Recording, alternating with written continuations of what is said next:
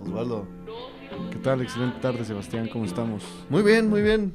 Bienvenidos sean a un episodio más de este claro podcast sí. ya Hijos de Nadie. Es un podcast de cabecera, ¿no? Porque todos lo escuchan. Sí. eh, ¿Cómo estás, Osvaldo? Excelente. Hoy día viernes, ¿no? Hoy día viernes, un día especial, un día fuera de lo común en el foro quinientos cincuenta y uno. Digo, quinientos uno, siempre. Cuidado siempre. Con eso, ¿no? Sí, sí, me merezco, me merezco eso. Foro Creativo quinientos uno sí. nos abre sus puertas como cada semana, claro que sí. Ahí les vamos a dejar en la cajita de descripción. Tú empezaste la vacuna, Osvaldo. Ah, sí, te fuiste, te fuiste un rato, ¿no? Sí, una semana, pero ya andamos aquí. ¿Con quién andamos? Estamos el día de hoy con Banana Dripper. Un aplauso, por favor, producción. Ya no hay aplausos. No. Ya no hay aplausos, no, bueno. Aquí lo hacemos. Aquí. Claro que sí. Analo, volpedo, como nos gusta. ¿Cómo muchas estás? Gracias. Creo que ya saturé. ¿Cómo estás? Bien, muchas gracias por invitarme. ¿Cómo están ustedes? Muy bien, bien, gracias. Gracias por aceptar la invitación. Esta es tu casa cuando quieras también. Gracias. Eh, para quien no, no conoce tu proyecto, eh, ¿a qué te dedicas? Me dedico a la música. Eh, ¿Este es el único proyecto que tienes ahora? Eh, sí, por el momento sí. ¿Cuánto, eh, tú en la música cuántos años llevas eh, como desenvolviéndote? Pues antes solamente tocaba la guitarra, no, por eso no había sacado música antes, entonces era más como músico de sesión. Entonces, había tocado con eh, Lola Pony y con Oscar Tufik, que ahorita ya solo está como Tufik, entonces era más bien guitarrista. Y pues ya tiene un par de años. Como empecé a los veinte, tengo veintiocho. Ok. Ya, pues ya unos ocho años de trayectoria. Uh-huh. Lola Pony de este, Foxy Blues, ¿no? También. Ajá. Sí, sí, sí. Sí, los conocí cuando grabaron su E P en el estudio del Tec de Monterrey, porque yo era asistente de producción. Y eh, ahí me hice amiga de, de Pony. Y además de la música, ¿qué te dedicas? Eh, tengo una marca de helados. Bueno, gelato y sorbete. Y ya. O sea, hago varias cosas, pero es como mi giro principal. Eso, esas dos. Uh-huh. ¿Y cómo empezó tu, tu trayectoria en la música? Pues... ¿O qué fue lo que te enganchó? Siempre me gustó. Nunca quise estudiar nada más, ni hacer otra cosa. Entonces, pues fue como ya desde que era chiquita lo... lo que quería. Entonces, ¿estudiaste música? Sí. Mu- música. ¿Como música o producción? Eh, primero entré al Tec de Monterrey a producción, porque quería hacer tronco común y luego, eh, pues ya aplicar a otra universidad. Pero eh, no me gustó el enfoque hacia la producción. Quería estar del otro lado, en composición y ejecución. El creativo, ¿no? Por sí, así decirlo. Sí, sí, sí. Entonces, pues, eh, hice una especialización Eh, que era para, se llama singer-songwriter, y consistía en armonía, eh, acordes de guitarra y voz, y tenía maestros particulares. Y luego hice un certificado de jazz. No toco jazz, o sea, pero quería saber la teoría para poder hacer música de sesión. Entonces ese era mi enfoque principal. Y entonces, ¿cuándo, ¿cuándo empiezas a armar este proyecto de Banana Dripper? Empezó en dos mil dieciocho, eh, escribí las canciones y realmente me tardé tanto en sacarlo porque no había logrado encontrar a alguien en producción que, que me convenciera y que realmente viera el, el proyecto con la misma visión que yo. Entonces, por eso me había tardado. Y... O sea, cuando, cuando eras más niña, eh, ¿ya, ¿ya tocabas guitarra o la guitarra solo llevas estos ocho años? No, desde los tres empecé a tocar, pero ya estudiar formalmente a partir de los dieciocho. Eh, sí tuve como... No, nunca tuve la oportunidad ya hasta esa edad de hacerlo formalmente. Entonces sí me hubiera gustado desde antes, pero pues fue ya a partir de los dieciocho. Empecé con maestros particulares y ya al final... Eh, opté por quedarme solamente en guitarra y en canto. Eh, tenía igual clases particulares. ¿Y ahorita ya tocas algún otro instrumento?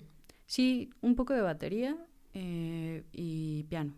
y piano. Pero piano es más como un enfoque eh, melódico. Uh-huh. Muchas melodías vocales las transcribo al piano, eh, sobre todo para poder entender cómo funcionan las, las melodías vocales, porque es muy diferente a, a la guitarra. Entonces, eh, el piano es muy visual. Uh-huh. Y facilita pues el poder estar experimentando o analizando las composiciones. Aparte es un instrumento como bastante noble, ¿no? A veces como que puedes estar tocando varias notas y, y te das cuenta que suenan bien, ¿no? Así como... Sí. Supongo que eso tiene que ver con, con la armonía y todo eso, ¿no? Pues básicamente es por la manera en la que están colocadas. O sea, las blancas ya de cajón, como no tienen ninguna alteración, pues no hay error, ya es la escala de do.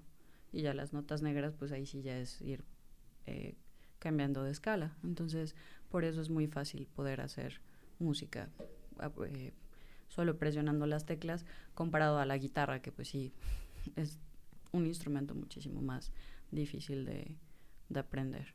Y bueno, por ejemplo, el bajo, hay mucha gente que eh, intenta hacer un approach melódico, pero hace rato comentaba con, con mi productor eh, Muisli de Mumu Island Records, le mando un saludo. Un saludazo. Eh, que pues él, que es bajista desde súper chiquito, se ha dado cuenta de que el bajo es realmente rítmico. No hay que hacer tanto enfoque en, en la melodía, y yo también coincido. Entonces, el piano, pues, se vuelve súper fácil. Vale. ¿Qué pasa después de que estudias música y, o sea, y te lanzas ya como a, a, a hacer tú, tu, bueno, antes de llegar al proyecto que tienes actualmente? ¿Qué, qué pasa en ese lapso? O sea, ¿cómo, cómo entras a conocer bandas y así, o...? ¿O cómo generas tus primeros proyectos musicales? Pues tuve un maestro, Héctor Rivera, que ahora es eh, guitarrista de Banana Dripper. Okay. Igual un saludo. Saludo, un saludo. Este, y bueno, él me daba clases, pero él es súper enfocado al shred. Entonces yo quería jazz y llegó un punto donde ya me dejó de dar clases, pero siempre me, ase- eh, me asesoró en toda la cuestión técnica. O sea, siempre ha sido mi guitar tech, la guitarra que tengo, todo el equipo.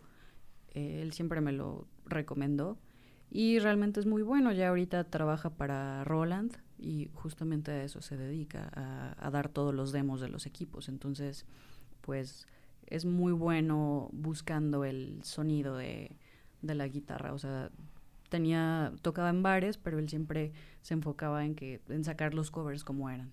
Y pues hay gente que le puede dar igual, pero sí es algo que yo también busco, ¿no? El, el tono de la guitarra o qué efectos. Son referencias muy específicas que también pues tiene que ver mucho la técnica, las muletillas, varias cosas, pero el, el sonido puede hacer muy característico a, a algún guitarrista. Entonces creo que es eh, un gran enfoque el que él tiene, y aparte pues...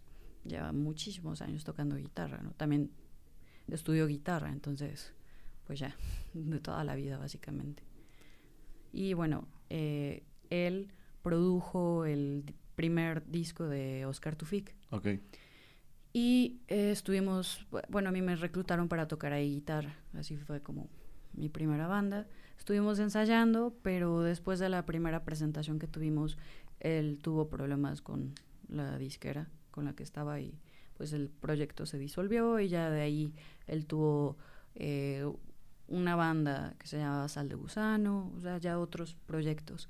Claro. Pero bueno, estuve, o sea, realmente sí fue um, muy corto, ¿no? Así como debut y despedida, pero ahí inicié.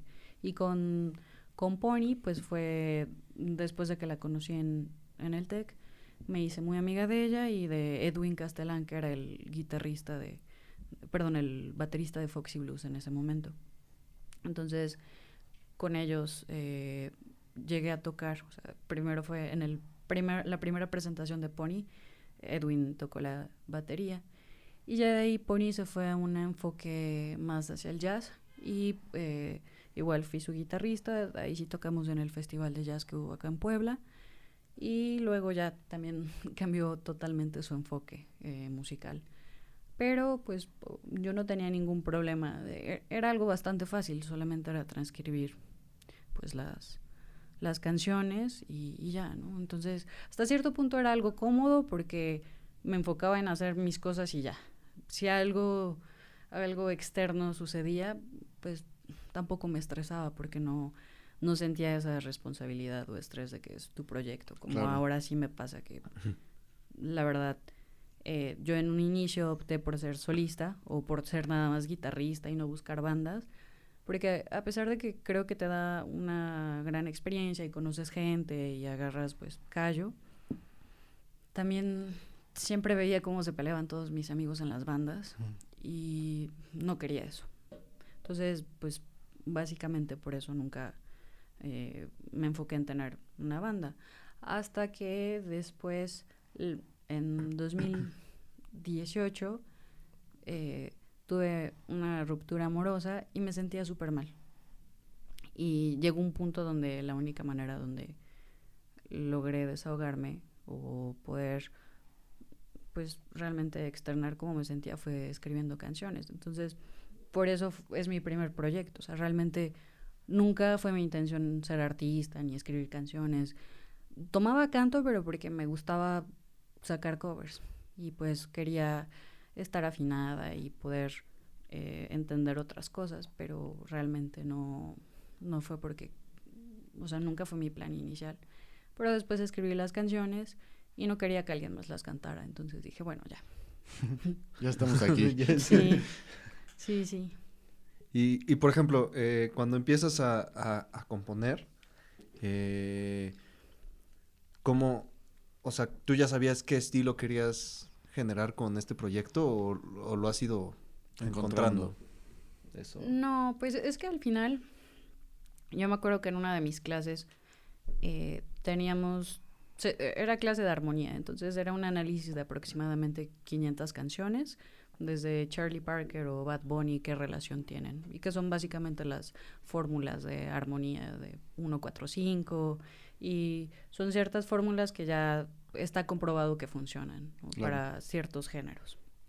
Entonces, la idea de la clase era, te dejaban composiciones pero muy específicas, con ciertos acordes, ciertas progresiones. Y pues ya tenía como que esa referencia de, pues de sonido, pero también como quería ser músico de sesión, pues no me podía cerrar a no aprender varios géneros, que digo, escucho obviamente más unos que otros, pero siempre es bueno analizar, o puedes eh, poner eh, elementos de otros géneros y eh, modificarlos para que queden en otros. Entonces... Sí, que al final justo ahora ya no hay géneros puros, ¿no? Ya es como combinación de muchísimos géneros que hacen este nuevo género que ya ni siquiera tiene nombre porque es la combinación de muchas cosas, ¿no? Sí, sí, sí, sí. Pero pues al final es la misma base. Uh-huh. Entonces eh, no tenía como que una referencia específica de sonido. Aparte se me hizo difícil porque pensaba como guitarrista. Y mi última clase fue improvisación de jazz avanzada. Entonces ya eran así puros acordes súper difíciles y entonces como que no, no podía componer si no tenía la guitarra. Entonces después eh, fui a unas conferencias y um, eran como, tomabas clases este, durante ciertos días, eran clases muy específicas. Entonces eh, un maestro me dijo que tenía que pensar como músico y no como guitarrista. Entonces que tenía que poner atención a pues todo, ¿no? Y empecé a analizar que siempre me gustaron muchas bandas que salían en series de televisión que veía. Entonces era una referencia muy audiovisual. Uh-huh. Y pues me gustan mucho los videojuegos también. Entonces son ciertas cosas que son más como scores, no son tanto una canción y ya. Entonces sí tenía esa referencia de poder buscar cierto estilo atmosférico. La guitarra realmente la empecé a tocar porque soy súper fan de John Mayer. Entonces, pues mi sonido, por eso tengo un Strat, o sea, todo, todo es como lo que tenía en Continuum en dos mil seis. Esa es como, siempre fue mi referencia principal.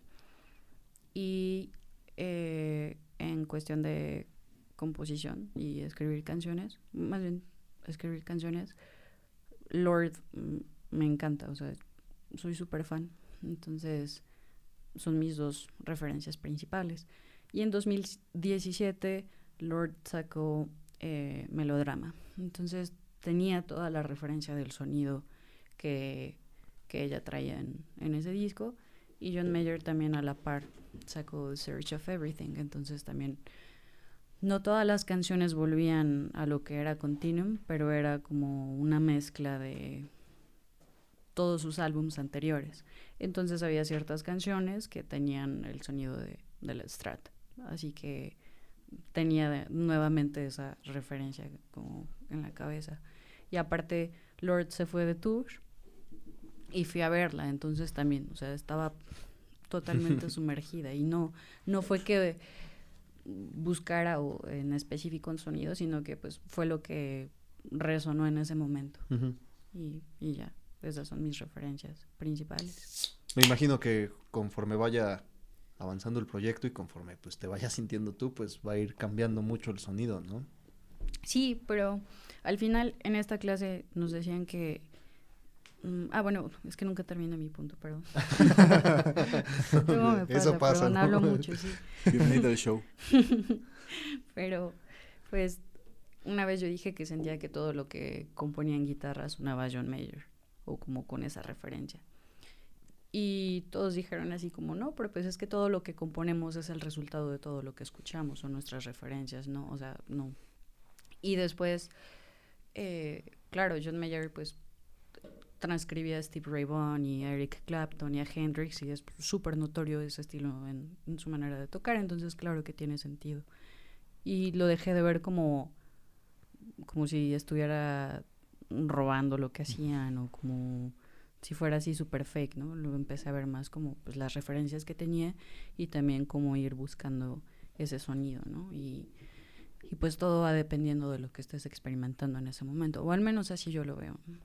O sea, sí sigo escuchando cosas que escuchaba antes, pero también escucho otras cosas porque quiero hacer cosas que están en otro nivel, entonces no puede haber un crecimiento si no... Si no avanzas, ¿no? Y si no empiezas a consumir sí. como el siguiente nivel, ¿no? Sí. Y justo a ti que, que, que mencionas que te gusta un buen el jazz, habiendo ya también tantos géneros de jazz y pues el jazz es tan complejo, ¿no? Y, sí. y, y, de pronto, y evoluciona tan rápido, ¿no? Porque también te, le incorporan muchísimos sonidos, ¿no? Entonces... Digo, también a veces para escuchar jazz, pues ya son bandas como de dieciséis personas, ¿no? Sí. No, es una locura, ¿no? Pero justo creo que, que el proyecto que estás realizando, pues me parece bastante interesante, ¿no? Y, por ejemplo, eh, cuando empezaste a armar el proyecto, como que eh, la imagen que, que, que usas, por ejemplo, para tus portadas o eso, eh, ¿las vas pensando tú o también como que buscas a una persona que te ayude con eso o...? o pues vienen totalmente de ti. Bueno. No, todo lo pienso yo. Sí. Eh, ¿También dibujas? No, las ilustraciones me las hizo Fetuche. Sí, un súper abrazo a Elia Karma. Otro saludo. Que me saludo. Corta el cabello. Es muy bueno, tiene muy buena mano. ¿El mano, Karma? Muy bonito, sí. Karma de Luz. Me despuntó sí. el cabello, sí. El famosísimo Karma. Ya tenemos que traer al sí, Karma, ya, ya lo mencionamos mucho. Ha salido para... muchísimo. En, en sí, este. sí, sí, sí. Como sí escuché algunas entrevistas, sí. Sí, sale a la luz. Referente del, de la música urbana poblana, yo creo, ¿no? Sí, sí, sí. Y sí, de la cultura también. Sí, así es. Sí, con Fetuche fue muy interesante porque tengo, por ejemplo, el chavo que me hizo la, los diseños para Scoopy, eh, que es, es mi socio en la parte de todo lo de branding. Nunca me hizo los diseños de Banana Dripper, o sea, es, es totalmente una industria diferente. Y yo... me encantan los cómics, entonces pues no quería cosas tan sencillas, mm-hmm. o sea, no quería un logo y ya. Ay, no sé si estoy diciendo bien logo o, o cómo se... Sí, ¿no? Sí. Es que va, va variando, ¿no? Cuando solo son letras y cosas así, pero bueno, espero no equivocarme. Y a... Los diseñadores gráficos sí. y los comentarios, sí, sí. no, es un logo, así no se dice. Sí, perdón. Pero eh, quería ilustraciones. Claro. Y en alguna ocasión... toqué en Conejo Blanco, pero ahí toqué con loop y puras, o sea, puras cosas en guitarra. Lupeaba y ahí como hacía una base e improvisaba, como uh-huh. que estaba experimentando así nada okay. más, guitarra instrumental. Y ahí lo conocí en un, en un bazar. Entonces me acordé, y también él le hizo eh, las ilustraciones a los de D J Perro, que eh, Alex y Rafa son muy buenos amigos míos. Y uh, también algunos de, de Mumu Island, que es la productora donde, donde estoy. Entonces ya sabía que, que pues se dedicaba a diseñar para, bueno, a ilustrar para músicos. Y platiqué con él y la verdad eh, me entendió súper bien. O sea, le, le di mis referencias de ilustradores y le dije que quería cómics, y ya él pues... También cuando empezó a, a estudiar diseño quería dibujar cómics. Ya luego empezó a ilustrar para sus amigos y su hermano, y, y pues ahora se quedó en eso, ¿no? Pero también tenía como la misma base que yo, y eso claro. me hizo sentirme en confianza, y aparte de que ilustra sorprendentemente, ¿no? Entonces, pues la verdad es que todo lo que le pido, así, precioso. Y la... La portada del single de Streets, que salgo en una patineta, fue totalmente su idea. O sea, ahí sí yo nada más le mandé la canción, y hasta los colores, todo lo que eligió, quedé así sorprendida, ¿no? Es el extracto de una foto donde ando en longboard, porque me gusta mucho andar en longboard. Y ya, y esa fue la primera. Para la segunda, que fue Destiny, que salgo con un, es un periódico, ahí sí fue una referencia del Daily Planet, porque Superman me encanta. Y ya luego la ilustración de, de la portada del E P, salgo como con una bata, porque es eh, como una referencia de Quentin Tarantino en Pulp Fiction, donde sale haciendo el café, como Jimmy, entonces... por eso, y ya, y él puso todos los demás elementos. Entonces realmente sí logramos así como hacer cosas cool, o sea, eh, totalmente lo que, no lo que veo en mi cabeza, pero digo, la idea que tengo la logra formular y, y plasmar como como se, como lo pienso, ¿no? Claro, sí. Y, y ya. Desde el momento en el que nace el proyecto, dices que fue en el dos mil dieciocho, uh-huh. ¿en qué, en qué momento dices, o sea, cámara, tengo que hacer esto y, y tengo que hacerlo yo sola, yo, yo tengo que cantar mis rolas, y empiezas a tomarle interés ya a todo, ¿no? Como a generar estas ilustraciones y a grabar y tal cual a sacarlo ya a la luz. Pues fue desde un inicio, o sea, no, no me tomó tanto tiempo escribir las canciones realmente, pero, okay.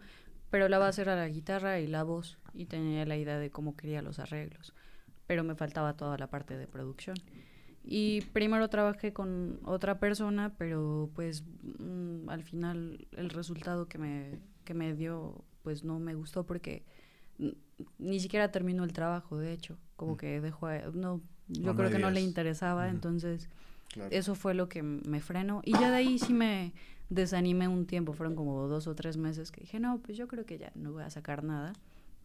Y luego Luismi, Eh, fue mi compañero en el Tec, fue, lo conocí en mi primera clase, okay. y, y nos hicimos amigos porque eh, también le gustaban los videojuegos y los cómics, hacía música para videojuegos, todavía hace música para videojuegos, entonces enseguida nos hicimos amigos.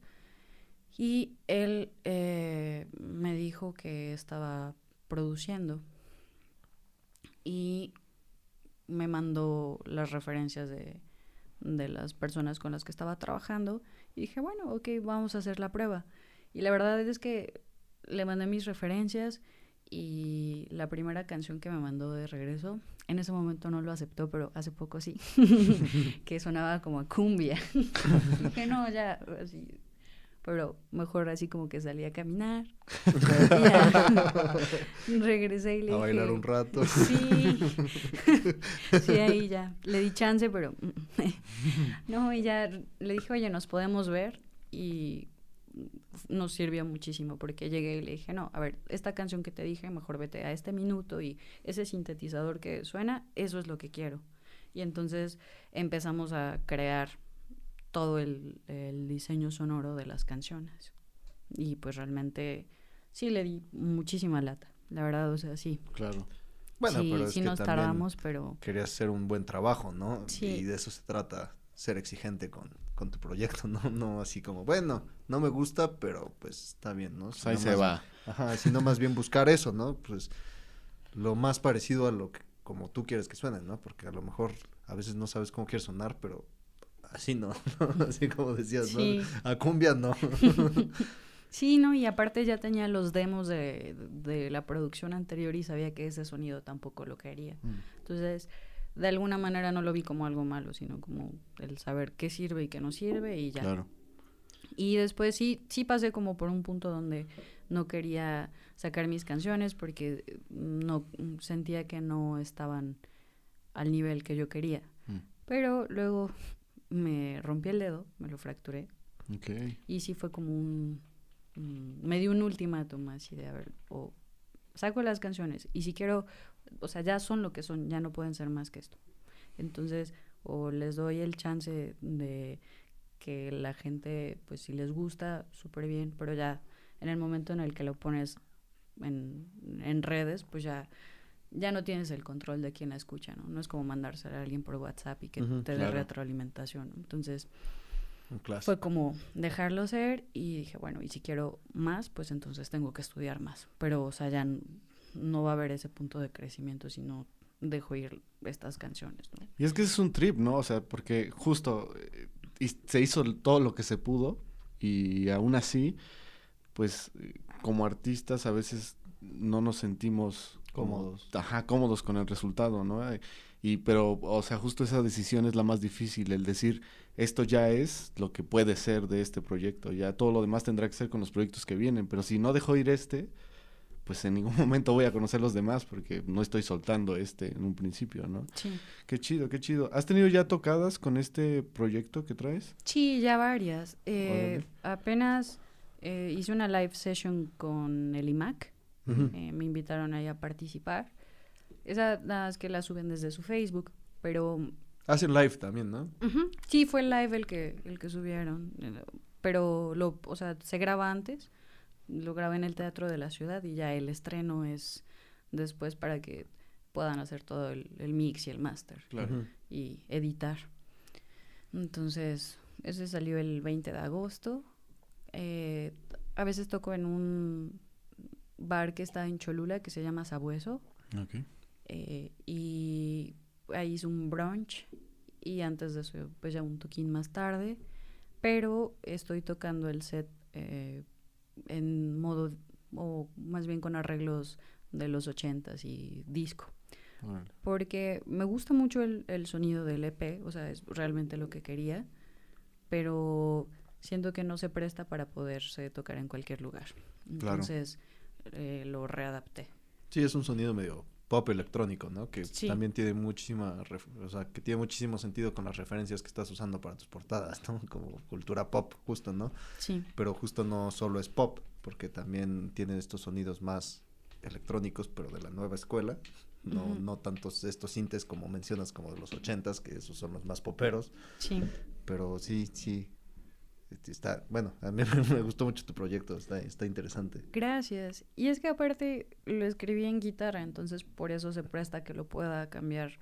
Ahorita, por ejemplo, en el disco se cortan mucho los sintes y todo lo hago con guitarra y, y claro. por eso eh, invité a Héctor al proyecto para que él tocara la otra guitarra, porque escribí dos guitarras o más en la mayoría de las canciones, entonces no puedo tocar todo y no quería que fuera consecuencia. Y por ejemplo, en vivo, ¿cómo haces con los sintes? O sea... tú tocas la guitarra y...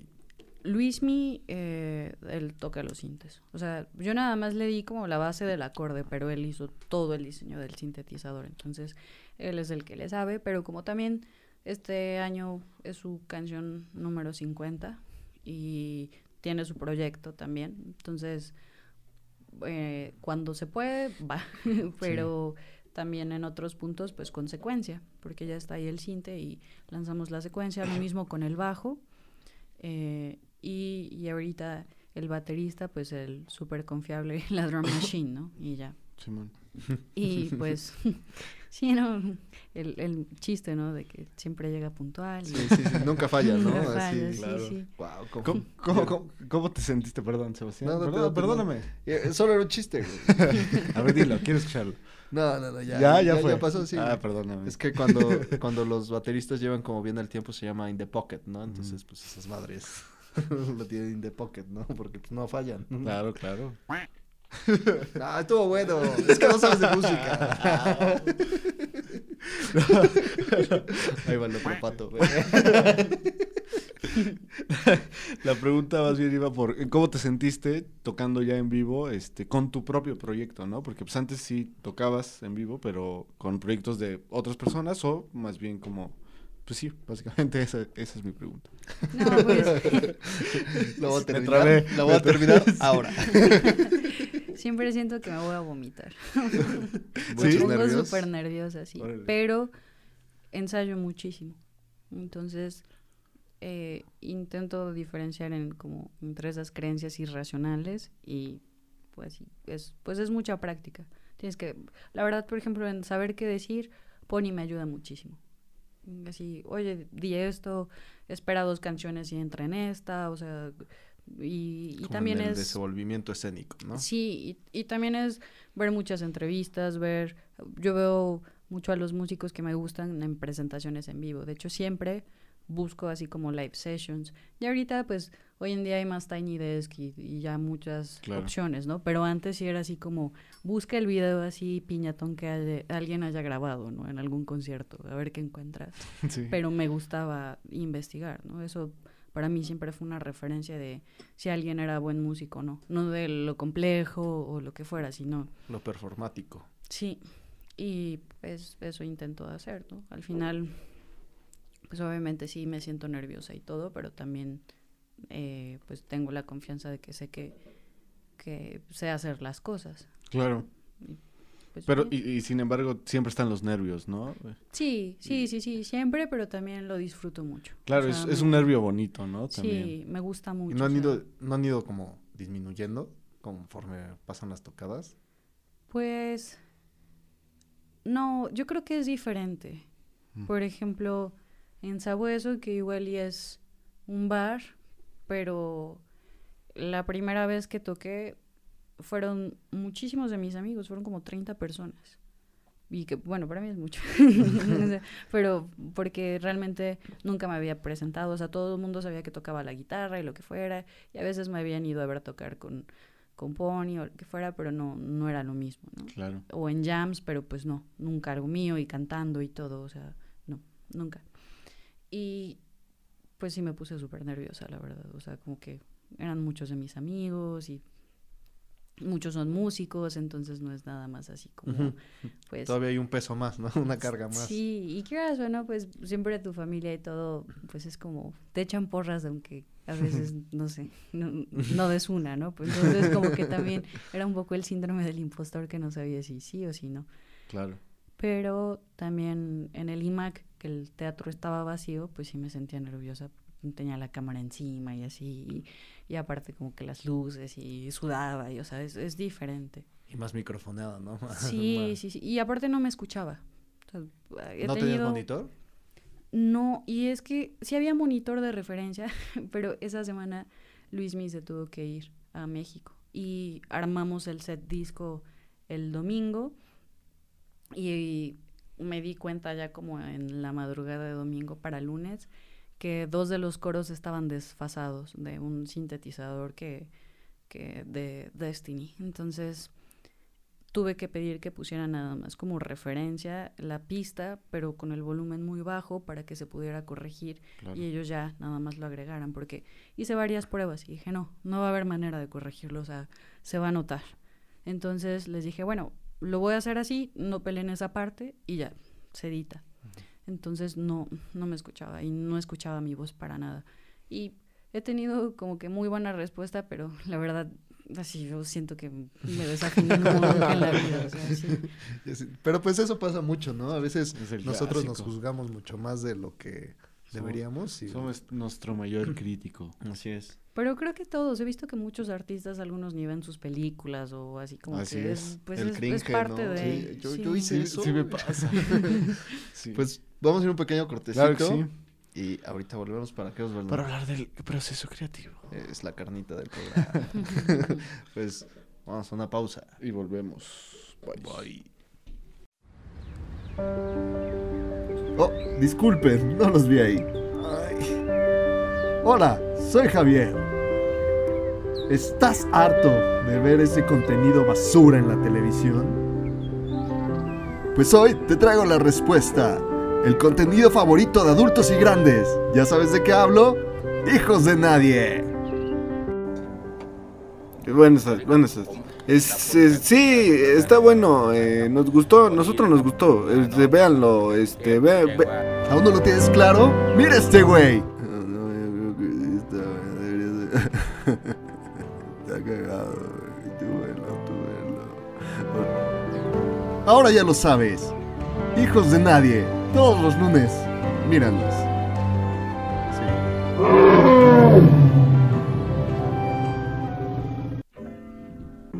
Los hijos de nadie. Hasta te sorprendió. Sí, la cantadita, ¿no? Sí, pues me gusta cantar. ¿Qué pasa?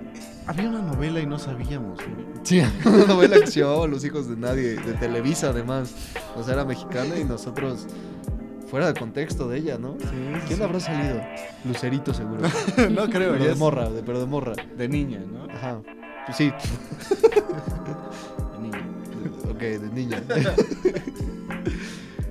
Estamos de vuelta, Sebastián, creo que sí, segundo segmento. Sí, ya estamos aquí. Eso es. Aterrizando, ¿no? Muy bien, muy bien. Las pláticas del medio tiempo, ¿no? La charla del medio tiempo, dirían sí. los, los FIFAs. en, en algún momento hay que grabar esas charlas del medio tiempo. Salen cosas interesantes, digo... ¿No? Algunas salen interesantes. En esta no, en esta no. Es que hay muchos salseos, Valo. Es digamos, que hay salseo. Sí, sí, el salseo, o sea, a pesar de ser interesante. No, o sea, sí. Sí, sí. Eh, tendría que ser cortado, ¿no? Son los cinco minutos de la plática. Y, y muchos pips. Como censurando nombres. nombres. Exactamente. Mira, pensamos igual. Bien, bien, ¿eh? Sí, sí, pues por eso hacemos. Deberíamos este tener proyecto. Un show. Deberíamos tener un podcast. Claro que sí. Osvaldo, ¿qué se viene? El, el, el proyecto, el proceso creativo. El proceso creativo. Vamos a hablar de tu proceso, mi queridísima Dripper. Eh, háblanos un poco, pues, cómo, cómo te aproximas a esto, ¿no? A, a, a hacer tus rolas y, y cómo te aproximaste a ello en ese dos mil dieciocho cuando estabas generando todo este proyecto. Pues, la primera canción que escribí fue Destiny, que fue el segundo single que, que sacamos. Y como había terminado esa clase de, de jazz, sentía que no podía como que... hacer cosas tan básicas en la guitarra, como que estaba viciada. Okay. Entonces eh, toqué el piano y puse así las cosas más sencillas, como solamente pensé en la teoría de la guitarra al piano, no, no me enfoqué, ni siquiera sé si toco con la técnica correcta el piano. Pero como es algo muy visual, fue muy simple poner los acordes. Y la verdad fue muy extraño porque... había leído un cómic que se llama White Knight y hay una parte donde el guasón le dice a Batman, "Did you change or did I ever really know you at all?" Y se me quedó grabado y llegué y escribí Destiny. O sea, como que empecé con eso y a cantar esa frase y ya, la escribí. Esa fue la primera. Luego me fui a Portland a ver a Lorde porque una de mis primas vive ahí. Y es una zona súper cafetalera y a mí me encanta el café. Y también hay una... bueno, ya había ido antes. Y hay una librería que me gusta mucho, donde es librería y como que también biblioteca, porque, o sea, o tiene esa función. Puedes llegar y leer cualquier cosa, pero son pisos y pisos, entonces okay. Encontraba así hasta... desde novelas gráficas a... hasta libros usados y nuevos, pero pues ediciones muy específicas que la verdad no había visto en otros lugares. Entonces me gustaba ir y, y leer lo que tenían. Y eh, por eso elegí ese lugar para, para ir a ver a Lorde, porque sus mejores conciertos ella siempre dice que son en los festivales, porque es donde le gusta eh, hacer su show o dar su show. Entonces, claro, pues es donde más ganas le echa. Su fanbase es principalmente en Chicago, pero Melodrama lo había escrito parcialmente en Nueva York y parcialmente en Nueva Zelanda. Entonces Nueva York también iba a ser como que el pico, pero también yo dije, bueno, va a ser demasiado y quiero verla así como tranqui. Entonces fue en el Moda Center, que es el, el estadio de los Trailblazers, los, eh, es de básquetbol. Entonces pues fue un sonido diferente, eh, como que no siento que se, se preste tanto para, para ese tipo de...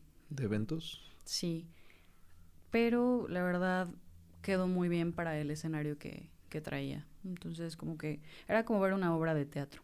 Era muy también atmosférico y, y visual, entonces sí me gustó de todas maneras muchísimo.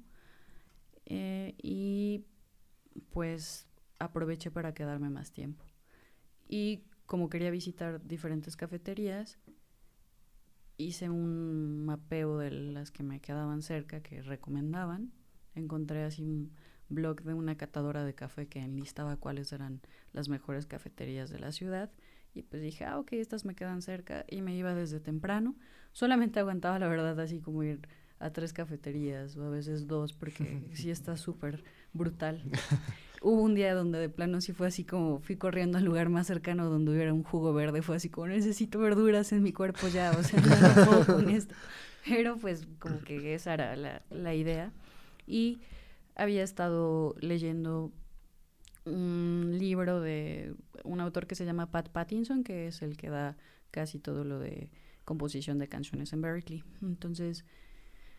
Eh, tiene una metodología que se llama escritura objetiva, que es muy parecida a la retórica de Aristóteles que ven en autores así de novelas, como Paul Auster, que es uno de mis novelistas favoritos, pero pues ya está en sus setentas, entonces ya tiene una gran trayectoria. Y básicamente se enfoca en que si tienes, por ejemplo, este objeto, te ponen a describir una botella, pero te dan...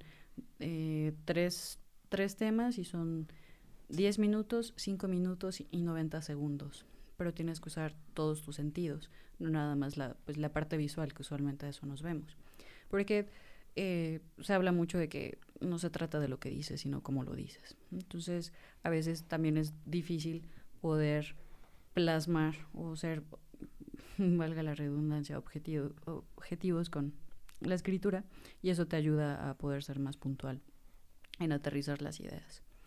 Y traía como que mucho los ejemplos en mi cabeza, pero también quería hacer algo diferente. Entonces compré una libreta y dije, bueno, voy a hacer esa escritura objetiva, pero voy a ir a las cafeterías y voy a escribir sobre la gente que está ahí y al mismo tiempo sobre cómo me siento.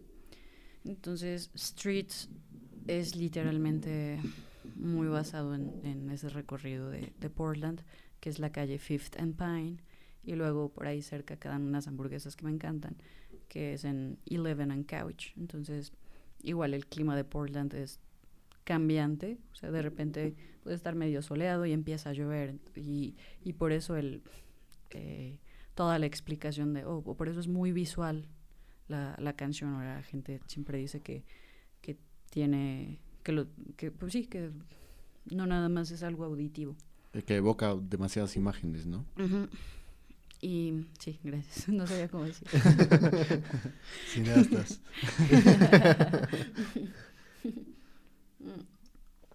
Pero eh, esa fue la segunda, la segunda canción.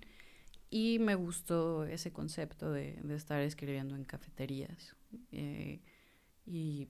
aparte escuchaba música y como que era una manera de estar y no estar, como que dirían ustedes así como punto de narrador, nada más así observando, ¿no? Claro. Y ya eh, luego escribí Interlude, que esa la verdad es que decidí que fuera un interludio porque no me gustó nunca la segunda parte de la letra, como que la primera conectaba mucho con una emoción y después cambió y fueron varias las opciones que tuve, pero no, no me gustaba. Y dije, no, quiero que sea una transición para la última canción, que fue Airport. Entonces, ese año me tocó viajar a otras ciudades, Boston, California, y ahí terminan las otras canciones. O sea, como el mismo concepto, claro, variaba. En California patinaba. Boston, pues, es una ciudad que fue construida para poder caminar. Entonces, pues, era igual, otra idea. Pero ese es básicamente mi proceso creativo. Me gusta mucho como empaparme de, de lo que hay alrededor. Claro. Y de una idea muy visual para poderlo concentrar. Y ya de ahí crear toda la parte eh, del diseño sonoro. Y pues creo que sí es mucho por porque veía muchísimas series, o sea, consumía muchísimas series cuando era chica y caricaturas, y hasta la fecha me gusta muchísimo. Entonces, por eso también a veces me dicen que mi música es cinemática, y pues sí, sí tiene sentido, y, y por eso también siento que el E P fue diseñado para poderse escuchar en una cafetería, o sea, porque es como todo lo que hacían. Claro. Y, y ya, y... Eh, pasó de guitarra a este sonido dream pop por, por Melodrama, porque la verdad no, pues no era la manera en la que componía, pero como escuchaba mucho esa música, me, me empecé a empapar de otras bandas, porque el productor de Lorde produ- produce a varios artistas, a Taylor Swift, Lana del Rey, Saint Vincent, Lana, eh, y tiene su banda Bleachers, a Clairo, N cantidad de artistas, o bueno, creo que esas. Seguro me falta alguien, pero bueno.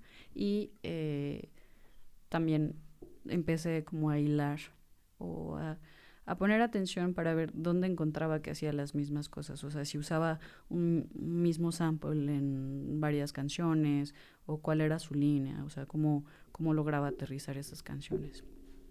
Y creo que con Luismi, muy puntualmente, pasó de ser algo totalmente análogo, porque a mí me gusta tener el instrumento, o sea, en la mano, me gusta escribir con pluma fuente y letra manuscrita y así, o sea, soy...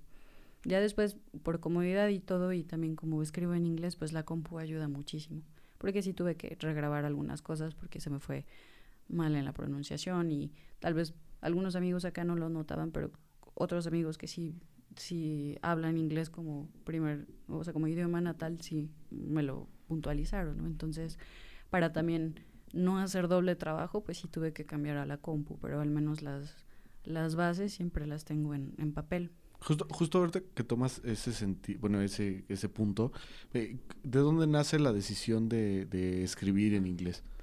Pues lo que pasa es que como veía muchas series, las bandas que salían ahí, pues eran en, o sea, yo veía Smallville, veía D O C, Gilmore Girls, o sea, era todo lo que pasaban en Warner. Claro. Y las caricaturas, no sé por qué llegaba como un canal al cable en cierta época que había muchas caricaturas también en inglés. También era Warner, ¿no? No, eh, no, me no me acuerdo cuál otra era, pero pasaban muchas cosas de Cartoon Network, y de, pero que el, no encontraba... El U S A Network creo que Creo era. que sí era, sí, sí. Entonces veía muchas caricaturas que aquí no pasaban. Claro. Y pues al principio no entendía nada, pero después sí me fui como que ya empapando y... Y esa realmente es mi referencia. O sea, no, no fue tanto una decisión, sino que siempre escuché la música así. Y esas bandas, incluso okay. Yo escuchaba... más como lo que estaba en M T V Hits en ese momento, que era The All American Rejects, Jack's Mannequin, o sea, era Snow Patrol, como... Ah. Era más o menos a la par de Blink ciento ochenta y dos, pero Blink era como que más punk, ¿no? A ver, a ver un, y, un momento, un momento. ¿Había música en M T V? Era M T V, pues era... Pero era en M T V no, Hits. Es que no, era M T V, ya no era M T V. Y el Jams. No, es que estaba M T V, el Mexa, pero en ese cable te llegaba M T V Hits, que eran puros videos como de rock pop o indies que ponían en ese momento. Y... Como V H uno, ¿no? Así que ajá. Son un chingo... Bueno, pero eran más pero era viejitos, pura música, ¿no? Bueno, V H uno es más viejito y... Sí, y no, no o sea, no te pasaban series. Ni okay. Nada, pura música. Y M T V Jams, que era pues todo lo de R and B. Entonces, sí. Y como rap. Entonces, y pues veía veía ese canal muchísimo. Entonces, pues fue como todo. Y, o sea, de, varias de esas bandas, por ejemplo, All American salió en Smallville, Jack's Mannequin salió en One Tree Hill. Entonces, sí, estaba como totalmente hilado. Lo, lo tuviste muy claro entonces desde el inicio, ¿no? Pues sí, f- eran como mis referencias, como que nunca, claro. nunca me fui hacia otro lado. Y luego pues la música de los videojuegos, pues también como que, no sé, Sí, no, no, no hay muchos videojuegos mexas por ahí, ¿no? Ahora sí ya, ¿no? Hay un poco un más, más, pero más, más que nada, ajá, y para teléfono, no tanto, no veo que hagan tanto, pues, como para compu o así. Uh-huh.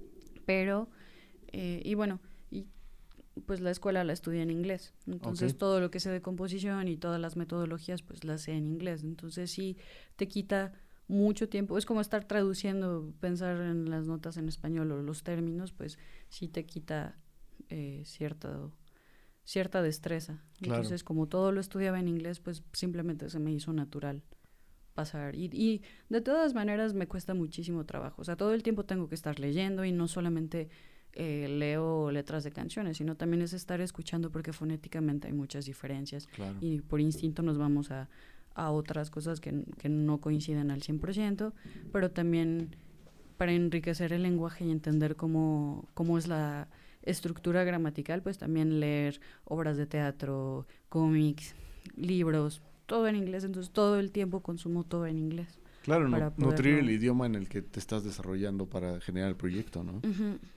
Sí, tengo un, un thesaurus, que es un diccionario que tiene muchísimos años que lo hicieron, pero es un diccionario donde vienen listas de las categorías hiladas, porque si abres un diccionario, pues todo viene por orden alfabético, pero no hay relación.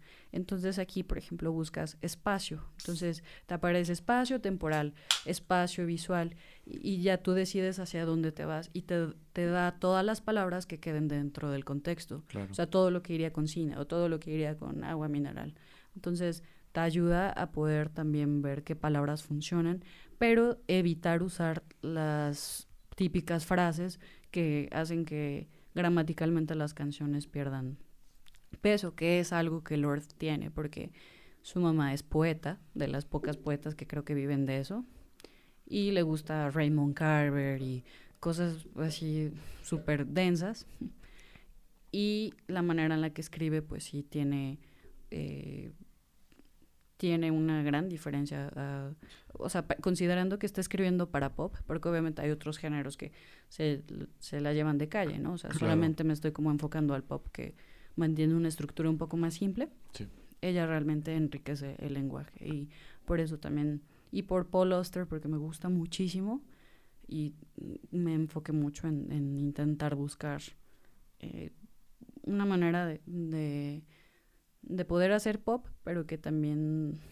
Pues evitar los lugares comunes, ¿no? Sí, sí, sí, sí. O sea, como encontrar justo, pues, eh, pues, no palabras nuevas, pues, pero pues palabras que no se usan comúnmente, ¿no? Uh-huh. O sea, valga la redundancia también sí. yo. Sí, eh, sí, pues está, está, está bien interesante. Y alguna vez, o sea, pues supongo que no, porque tu proyecto ya creció así, pero pues, eh, ¿alguna vez has pensado como a, hacer algo en español? Pues... Eh, como que lo intenté algunas veces, pero siento que también no es muy fácil escribir en español. Claro. Y tendría que hacer el mismo proceso, o sea, tiene años que no consumo ni siquiera artículos en español, es muy poco, sí, como que pues, sí me falla mucho, entonces tendría que hacer lo mismo. Es, y aparte es mínima la música que escucho en español. Ciertos artistas que, eh, que me han recomendado y todo, porque también... pues me gusta escuchar música en general, y pues muchos de mis amigos componen en español, entonces ha sido como escuchar las bandas que a ellos les gustan, y o sea, siempre está ahí latente, pero, pero la verdad siento que sería... Sí, pues sería generar todo, el... un, todo un proceso para intentar fluir en el español nuevamente, ¿no? Bueno, sí. bueno a través de la música. Sí. Claro. Eh, ¿Qué... pasa con tu proceso ya a la hora de grabar? ¿Cómo, cómo, cómo es tu proceso en el momento en el que llegas a grabar? Eh, ¿Grabas instrumentos en el mismo día que grabas voces? Sí, sí, yo la verdad prefiero hacer todo en, un, en una sola sesión. Eh, y, por ejemplo, guitarra, la verdad, sí se me facilita y, y la tengo muchísimo más desarrollada que la voz. Entonces, guitarra en una o dos tomas queda y ya.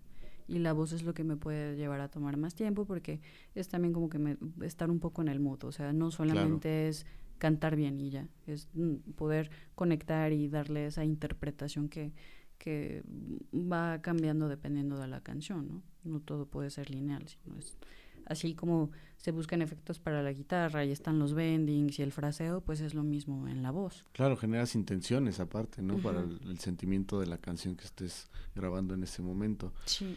¿En, en, en qué espacio grabaste? ¿Los grabaste todos en un mismo espacio? Sí, en, en Casa Vieja Studio, uh-huh, y en, en el home studio de, de Luismi, de, de Mumu Island.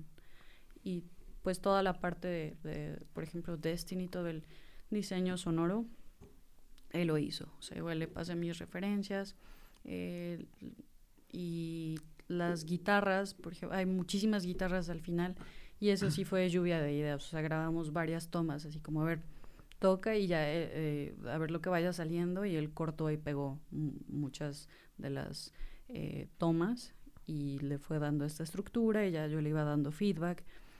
Eh, con, también le daba las referencias de sonido de los sintetizadores que quería. Por ejemplo, en Interlude, pues yo quería que fueran el soundpack de Ocarina of Time, que pues es mucho como cosas de Ocarina, y no me acuerdo el nombre del sintetizador puntualmente, pero hay uno que, que venía así súper ochentón, que ahí traía todo, ¿no?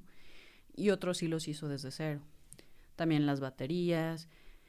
Y fue, fue ir jugando mucho con, sobre todo con la parte del, del diseño sonoro. Las guitarras yo ya sabía desde un inicio qué efectos quería, cómo quería los solos. Eh, también sabía que la última quería que contrastara, que fuera pues totalmente acústico. Eh, y hay el sample que hay de transición entre Interlude y Airports, que, te, que suena un avión que está despegando. Es un sample que grabé en un Shake Shack, así en dos mil dieciocho, y nada más puse ahí el teléfono junto, y ya como que al final se me ocurrió usar ese sample para que sonara como si estuviera pidiendo mi orden en el aeropuerto antes, claro, de, de irme. Entonces sí son, sí fue muy, muy pensado. Otras cosas sí se tuvieron que quitar, pues, por copyright, porque yo quería así samples de Nintendo y cosas así. Pues, no, obviamente, sí, ¿no? Sí, eso claro, no, sí, eso sí, no. no. Pero pues se fue como que adaptando a, a, a lo que yo quería. Pero ya tenía muy claro el tipo de sonido que quería. Y yo, la verdad, me siento muy a gusto con Luismi, porque también creo que ya es bastante complejo, no sé, para otras personas, pero para mí el tener que empaparte de el género en el que quieres estar escribiendo, ya tener referencias claras del sonido al que quieres llegar, eh, estar haciendo pruebas de composición, o sea, es, es demasiado para mí.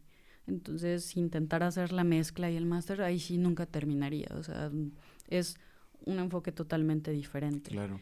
Y pues sí tienes que poderlo ceder a alguien que, que vea tu idea eh, como, como tú la piensas. Y Luismi, al ser músico y al haber tenido experiencias pues muy malas previamente con productores que no le daban el, el lugar a su banda por estar eh, empezando, o querían aprovecharse y cobrarles un buen, eh, por eso él puso Mumu Island, para poder darle la oportunidad a músicos independientes y de crecer todos juntos en, en la industria. Claro, ¿no? Sí. No nada más eh, pues cobrar por cobrar y ya, ¿no? Entonces, sí, pues generar, generar una comunidad, ¿no? Que, que sí, se apoye mutuamente, y no, no, no estar a la despensa de, de gente que ya tiene la experiencia y que te va a querer chacalear, ¿no? Como se, como se dice, sí. Sí, que, como se dice en el slang, ¿no?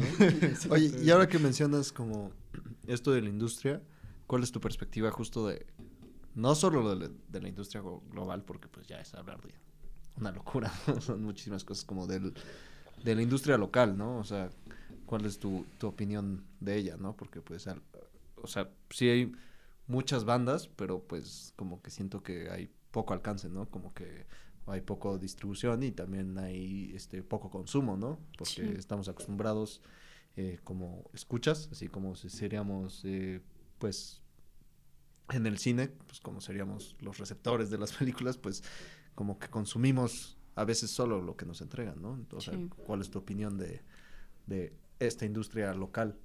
Pues, como todo, creo que es muy importante tener claro hacia qué nicho te quieres dirigir, y no solamente ver como lo que está sonando en este momento. Está bien, pero pues si solamente te enfocas en hacer un hit del verano, lo que esté sonando en ese momento, probablemente no tengas un nicho. Entonces, y, y si te desarrollas como marca y eh, realmente ves hacia dónde quieres que vaya tu sonido y, y, y también es, son, son varias cosas. Yo lo veo como mm, saber de qué estás hablando, porque eso va a ir dirigido a, a, hacia ciertas personas. Claro. Hace poco me tocó acompañar a, a Pony porque la abrió a Audrey Funk en el concierto que hizo en Sonar.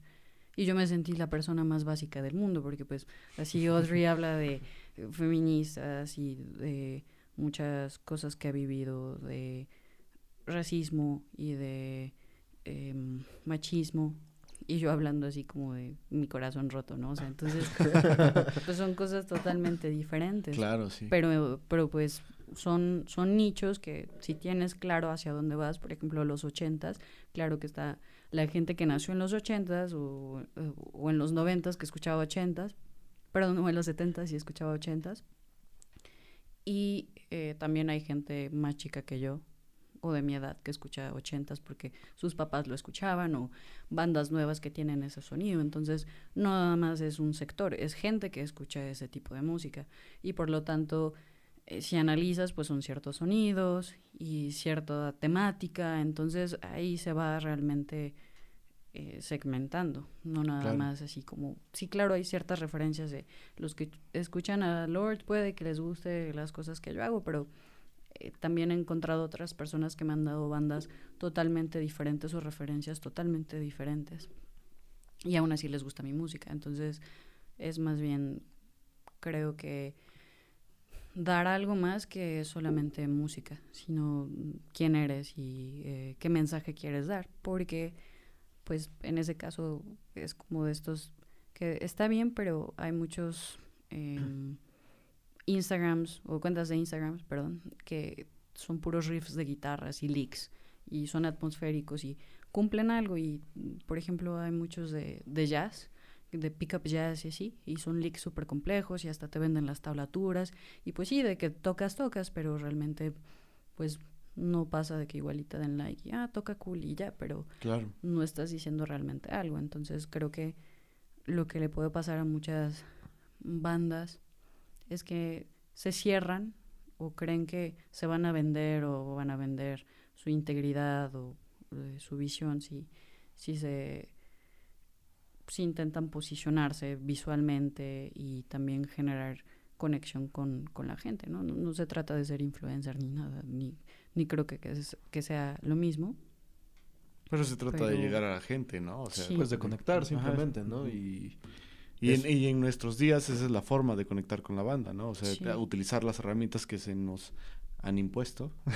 sí, un poco. Para eh, poder llegar a la gente, ¿no? Sí, sí tenemos, o sea, cuando antes podías literalmente como para, pagar para que tu canción estuviera ahí y ya. Exacto, sí, sí. Y sí. la industria se ha modificado desde cuando fueron los piano rolls hasta cuando cambiaron los viniles y luego los cassettes, y luego todavía hubo este problema en la industria donde en los contratos te seguían cobrando el, la parte de los eh, discos se, que se podían romper, así como la merma, uh-huh. y ya las cosas eran digitales. O sea, siempre la industria musical ha estado a punto de quebrar, siempre ha tenido estos problemas, pero hay que innovar y resolver. Entonces, pues cuando Steve Jobs...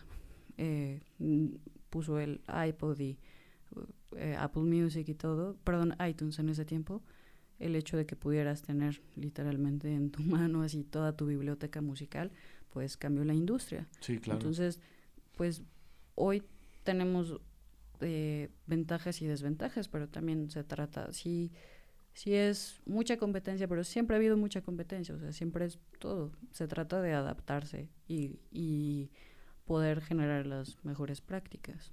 Claro. Por, por último, me gustaría hablar un poco acerca de, de, desde tu perspectiva, hacia dónde va tu proyecto, ¿no? En este momento, ¿qué estás haciendo? ¿Estás produciendo más, bueno, eh, generando más eh, contenido para tu proyecto? Y, y ¿hacia dónde lo ves tú que va a ir? También ya, eh, ya tuviste esta experiencia de sacarlo a la luz, ¿no? Y, y de tener tus shows y todo este, toda esta onda. Eh, ¿hacia dónde crees que va? Pues ahorita me estoy enfocando en hacer música de los ochentas. Okay. Porque empecé a escuchar mucho Prince y Fleetwood Mac y eh, pues hasta bandas actuales. Bueno, también el de, disco de Dua Lipa de Future Nostalgia me gustó mucho, y pues sus referencias eran Jamiroquai y Prince, y por sí. eso escuché más Prince, y me di cuenta que me gustaba porque pueden tocar en cualquier lado, en festivales, en bares, pero puedes hacer el set como el Tiny Desk de su casa, donde solo es la drum machine, y pues, o sea, es, a mí me gusta poder, me gustan mucho los arreglos, me gusta mucho rearmonizar y, y poder eh, adaptar las canciones en otro contexto. O sea, a mí me gusta mucho eh, pasar las canciones de Lorde, que son totalmente digitales, a guitarra. Por eso quise hacer lo, o sea, lo inverso con mis composiciones. Claro. Porque cuando las toco en la guitarra, tengo amigos que piensan que son canciones nuevas, pero no, son canciones de Lorde, pero solo suenan muy diferentes porque suenan en guitarra. Entonces me gusta jugar con, con esas cosas, y me encanta tocar la guitarra. Entonces también me di cuenta que me encanta este E P, pero también son cosas que son, eran muy difíciles tocar en vivo o muy imprácticas, porque eran igual y más complejas en guitarra. Entonces también para poder cantar y tocar eh, tuve que analizar otras cosas, ¿no? Ya no nada más era como yo como guitarrista, sino yo ya como artista y performer al cien por ciento. Entonces eh, también ha sido un proceso largo, pero hacia allá va. Órale, órale. Qué chido, pues. Y ya por último. ¿Qué pasó? Ahora sí la última. La última. ¿Qué pasó? Es que otra preguntó. Pues ya. Eh, yo traigo las ganas de preguntar cosas. Pues ya, échala. Tú ya lo sabes. Nada más nos dejas con la duda. No es cierto. Este, eh, para la gente que, que, que va empezando, ¿no? Con sus proyectos, y que, que, que está también eh, como en este punto en el que estuviste en algún momento, de saber si, si soltar este proyecto o no, o será bueno o no, que de cierta forma es como hablarte a ti misma en el dos mil dieciocho, cuando no sabías qué qué está pasando con esta cosa que se me está ocurriendo demasiado y que quiero soltarla, pero a la vez no sé. ¿Qué, qué, qué dirías para toda esa gente, no? O sea, hablando de este punto, ¿no? Desde este punto en el que ya viste los resultados y dijiste, me gusta lo que está sucediendo y me gusta que esté yo tocando en vivo ya también para gente a la que le está agradando demasiado mi proyecto. ¿Qué, qué sería lo que tú podrías decir para esas personas? Pues que el no ya lo tienes, entonces pues también ser sinceros con uno mismo, y pues a veces igual solo te gusta tocar y ya, y no, no quieres hacer eso de lleno, y no está mal, pero creo que se trata de, de pues eso, de, de ser sincero con uno mismo, y, y es algo que es difícil, pero pues también es esa parte que creo que a, a veces no tomamos en cuenta, que solo vemos los resultados y a los artistas que ya son súper exitosos, uh-huh. pero hay todo un proceso detrás. O sea, se la pasan ensayando horas, se la pasan escribiendo, y también ser realistas con que, pues, si estás empezando, no vas a tener el mismo presupuesto que los artistas que te gustan. Entonces, pues también ser realista en objetivos. O sea, no puedes decir, ay, quiero tener un millón de seguidores en Instagram si tienes diez fotos. O sea, pues es un proceso que probablemente puedas decir que, ah, bueno, igual y en seis meses pueda tener cincuenta followers. Es una meta realista, ¿no? Entonces también no ponerse el pie. O sea, es, es ser realista al, al cien por ciento, y, y entender que son muchas cosas. Es, y hasta eh, cómo vas a sonar, ¿no? Porque justo, pues, el equipo de música, para sonar nítido, pues no es tan barato, ¿no? Como, sí. como nos gustaría. Sí, exacto. Sí, hay lugares donde yo no puedo llevar secuencias porque ni siquiera está muy bien el audio. Entonces, pues, ¿para qué quiero que se escuche mal? Mejor lo readapto, ¿no? Entonces, es adaptarse a las situaciones, también entender eh, los alcances que se tienen en un inicio. Digo, si puedes empezar ya con muchísimo presupuesto, que bueno, pero no creo que sea el caso de mucha gente. Y pues también no frustrarse, y creo que son muchas cosas. He visto gente muy talentosa pero no ensaya, no estudia, no nada, y pues ahí se quedan estancados, y he visto gente que no es tan prodigio en eso o virtuoso, pero por ser constante eh, llegan a otros niveles. niveles y también es suerte, es dinero, es, son contactos, o sea, y pues a veces puedes estar tocando en un lugar X y llega a la persona indicada, ¿no? O sea, claro. no, no sabes. Entonces es también estar abierto a oportunidades, también darse el lugar, porque aunque estén empezando, no dejar que tampoco se pisoteen ni nada, ¿no? O sea, porque hay gente que se, igual se quiere aprovechar. Y pues también eh, está bien, o sea, tocar donde se pueda, pero siempre poder cubrir los gastos mínimos, ¿no? Claro. Gasolina, eh, que mínimo les den algo de comer ahí en el lugar donde toquen y todo eso. Te damos unas chelas, si se invitan las chelas, sí. Pues mínimo, sí, ¿no? Sí. Ya, ya. No sí, me no, vas a pagar, pues dame las chelas. He conocido gente que ha ido a tocar, no les pagan y aparte les cobran las chelas, así, de verdad. Wow. Entonces, gente pues, fea, ¿no? Sí, sí, sí, sí. Entonces, pues creo que es eso, más que nada. Pues Dan, muchas gracias por haber asistido a nuestra invitación al podcast. Gracias por tu lugar en Hijos de Nadie. Eh, ¿Cómo te pueden encontrar en redes sociales? Muchas gracias por haberme invitado. Ah, Me gusta mucho platicar venir. con ustedes. Y como Banana Dripper, eh, con doble P. ¿En todos lados? En todos lados, sí. sí, sí. Pues, Osvaldo. Sebastián. ¿Qué pedo con la música? Un gusto, ¿no? Es otro trip, güey. Iba a ser un chiste. Ah. no, no es cierto. ¿Qué no, pasa con la comida de los aviones? no, no es cierto. Este, muchas gracias, ¿no? A mí siempre me ha interesado mucho como pedo la música. Soy un músico frustrado. pues desfrústrate. ¿No? Sí, no, pues ahí ando ya, ya anda el bajo ahí. Ahí ya anda el bajo, ¿no? Gracias. Sí, poquito a poco, ¿no? Porque tampoco hay muchos bajistas. Eso, eso. Todos siempre los ponen ahí detrás. Ay, sí, los bajistas no Sebastián. Osvaldo, nos estamos viendo la siguiente semana. Nos estamos viendo al rato también. Y ahorita que terminamos de grabar, claro, nos estamos sí. viendo. Nos no estamos viendo constantemente. ¿no? Sí. Muchas gracias por, gracias haber por venir. Gracias. Y nos vemos en el siguiente episodio de... Claro que sí. ¿De qué? De Hijos de Nadie. Eso. Sí, señor. Gracias.